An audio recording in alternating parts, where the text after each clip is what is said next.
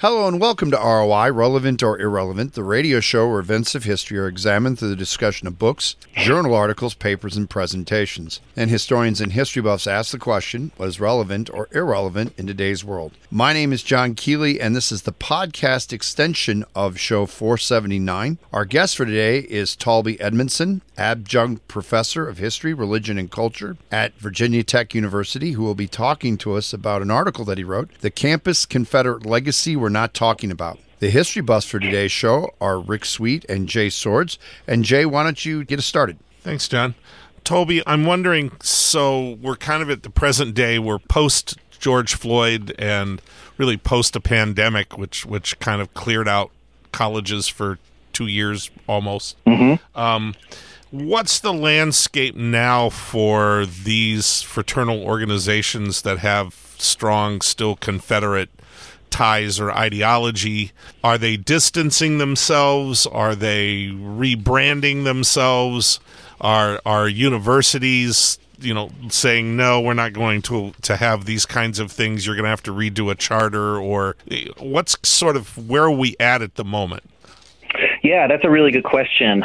You know, since uh, you know since since George Floyd and since COVID shut this down, there, especially in the in the wake of George Floyd moving into 21 and even some in 22, there was this anti-Greek life movement, and it was it was more broad than just focusing on these Confederate fraternities or neo-Confederate organizations you know, although those were kind of a target, just like in the, the civil rights uprising itself, you know, kind of targeting the, the Confederate monuments, but it was more broad than that. It was just kind of one of the symbolisms that was the most, I think, blatant and, and known about. So these organizations did get targeted uh, within the anti-Greek life or, uh, movement.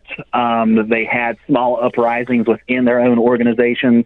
The the Kappa Alpha Order for example, um, whenever my article actually came out in the Chronicle of Higher Education, it sparked like a small, a small like internal rebellion against the the national organization um, that has and continues even to to right now to support right you know the original charters, the original ideals, uh, Robert E. Lee chivalry, um, this this Christian gentlemanly knighthood to protect you know implied now they've changed the language um, uh, you know, of the of white womanhood. Um, they kept that, but some of the chapters themselves, you know, pushed back. They said they wanted to distance themselves, you know, from the Confederacy and Robert E. Lee, right, and this kind of mythological, you know, understanding of medieval history, uh, of knighthood that that also is a target, right, of you know, anti-racist um, activists, um, and that often gets used kind of in these in these white supremacist mythologies as well. So there has been some pushback for the organizations themselves. Um, the Kappa Alpha Order, the one that I know the most about, hasn't changed. Um, they've they have uh, you know tried to keep their head low. Uh, I think in in some regard. Um, you know, I, I started getting media requests in the wake of that article and while the the civil rights uprising was going on and you know they were kind of behind the scenes sending um like hit pieces written about me saying not to trust me that I'd made stuff up that I didn't have any like uh uh you know primary sources or couldn't prove it or as a political activist or or something like that. So um they've mostly tried to kind of erase their uh you know connection to the to the uprisings themselves while also maintaining right? Those kind of traditional things that have kind of always existed within the uh, within the organization. But I think for now they're they're trying to keep their head down and keep those little rebellions from from popping up. Um, Toby, let me sort of follow up on that with the the rise of sort of evangelical Christianity and the development of of more and more evangelically based universities and things like that. Have they become kind of the new hunting ground for for these organizations because it seems to me that that's those are places that would be ripe for recruiting yeah, I think so. Um, they probably have, have had chapters there in the past at some of the, the evangelical religious schools. Um, whether they have started new ones recently, I'm I'm actually not sure, but some of them they they already had them. They were already kind of a target. Um, even before, right? You had like the the Hillsdales and the the Liberties you know, um, really start to emerge. But yeah, I, I would certainly say that they um, try to operate there because they could probably get away, you know, with it more more openly. Okay, Rick. Well, I'll tell you what, I'm just uh, tragically befuddled here. I, I uh, would Jesus wash a black man's feet? I think he would.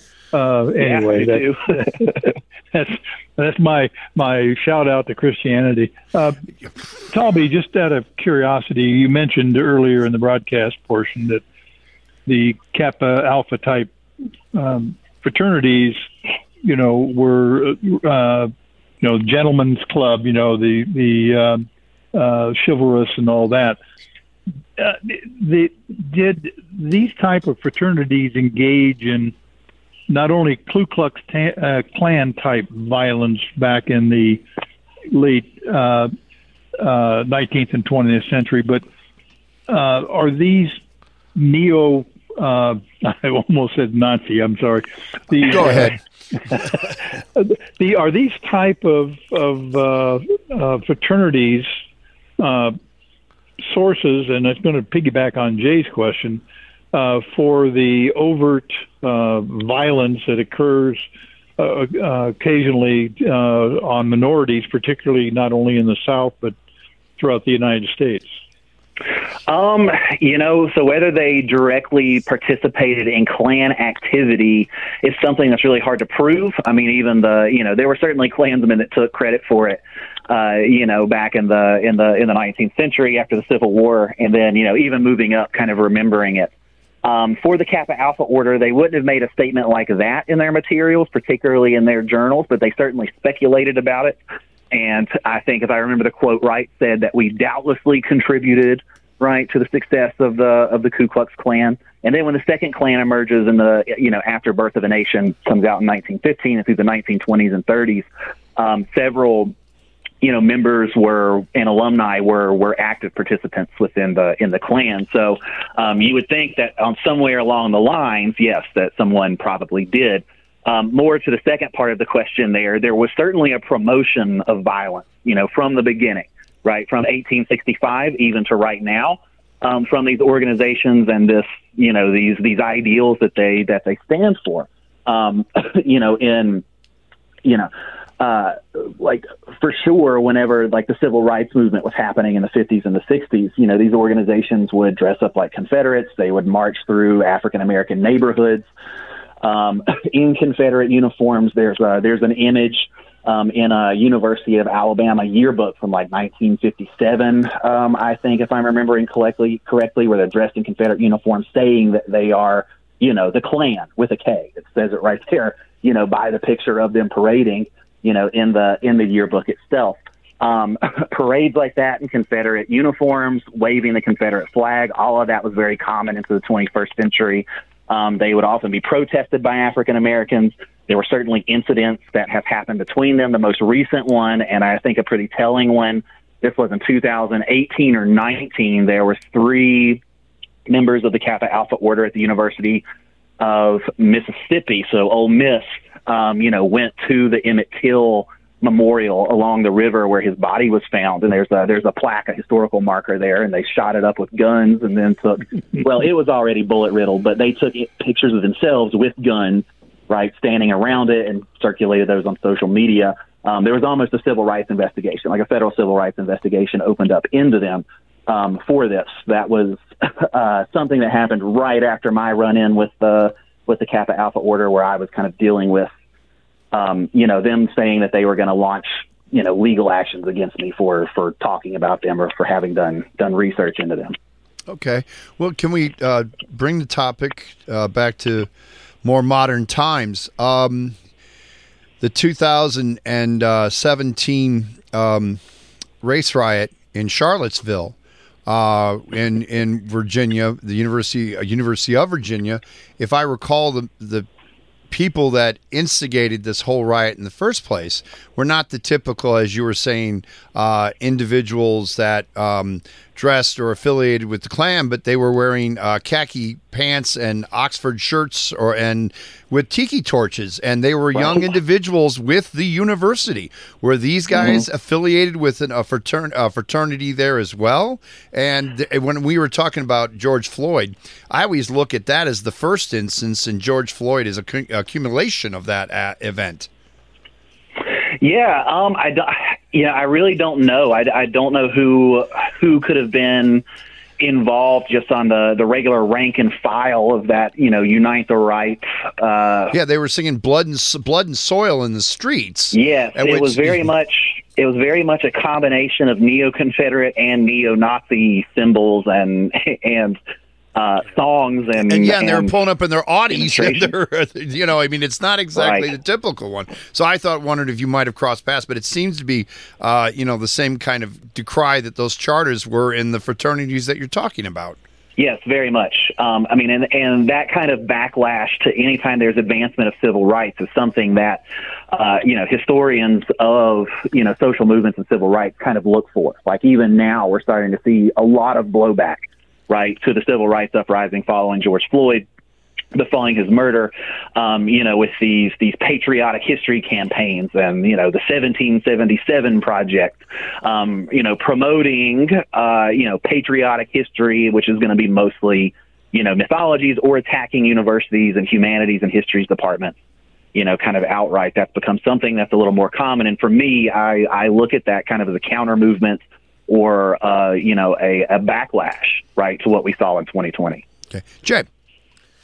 Yeah, I'm I'm interested. We have a tendency to to think, for obvious reasons, of um, Confederacy and African Americans, but uh, I'm just wondering if these organizations have broadened their scope a bit. I'm thinking of we've had uh, a rash in, in the news lately of Asian American. Um, uh, individuals being attacked or persecuted in one way or another has have these organizations kind of broadened their scope i hate to use that phrase but um, to to include more groups that are not uh, not acceptable To include them in their organization, or to include them in like you know a, a resisting them or attacking them. yes as as as in, individuals to be persecuted or at least to be suppressed Yeah, it's a good question. I, you know, if we if we kind of map that onto their historical trajectory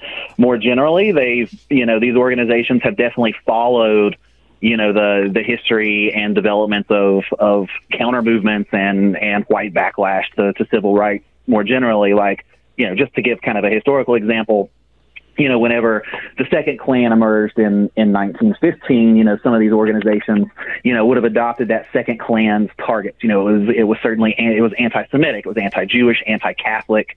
Um, they were moral reformers, right? So they were um, saying that if you didn't follow traditional or their idea of traditional, right, white Christianity, you know, then that was going to degrade society. So they were, you know, prohibitionists, you know, anti-immigration, and certainly, you know, their their their targets are still predominantly African American, but they broadened them. So a lot of these organizations would have followed that trajectory after the civil rights movement.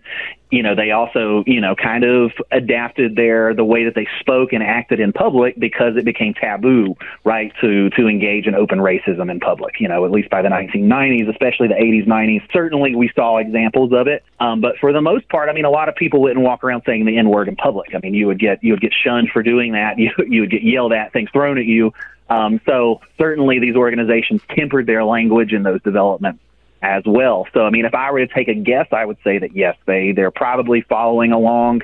You know, just like the the kind of you know right wing kind of uh, conservative movement, you know, racism that we see, um, you know, emerging in in response to to larger historical developments. We would like to thank our guests for the 479th show, Mr. Talby Edmondson, adjunct professor of history, religion, and culture at Virginia Tech University, who talked to us about an article he published titled The Campus Confederate Legacy We're Not Talking About. The history buffs for today's show were Rick Sweet and Jay Swords. ROI can be found at 9.30 p.m. Friday nights on KALA Radio or on the web at tunein.com. If you're looking for older programs, you will find them at soundcloud.com. Just put KALA Radio in the search, click on the first icon, and scroll down to find nearly a decade of ROI shows. You can also find ROI on your favorite streaming platforms. ROI is recorded at station KALA, St. Ambrose University.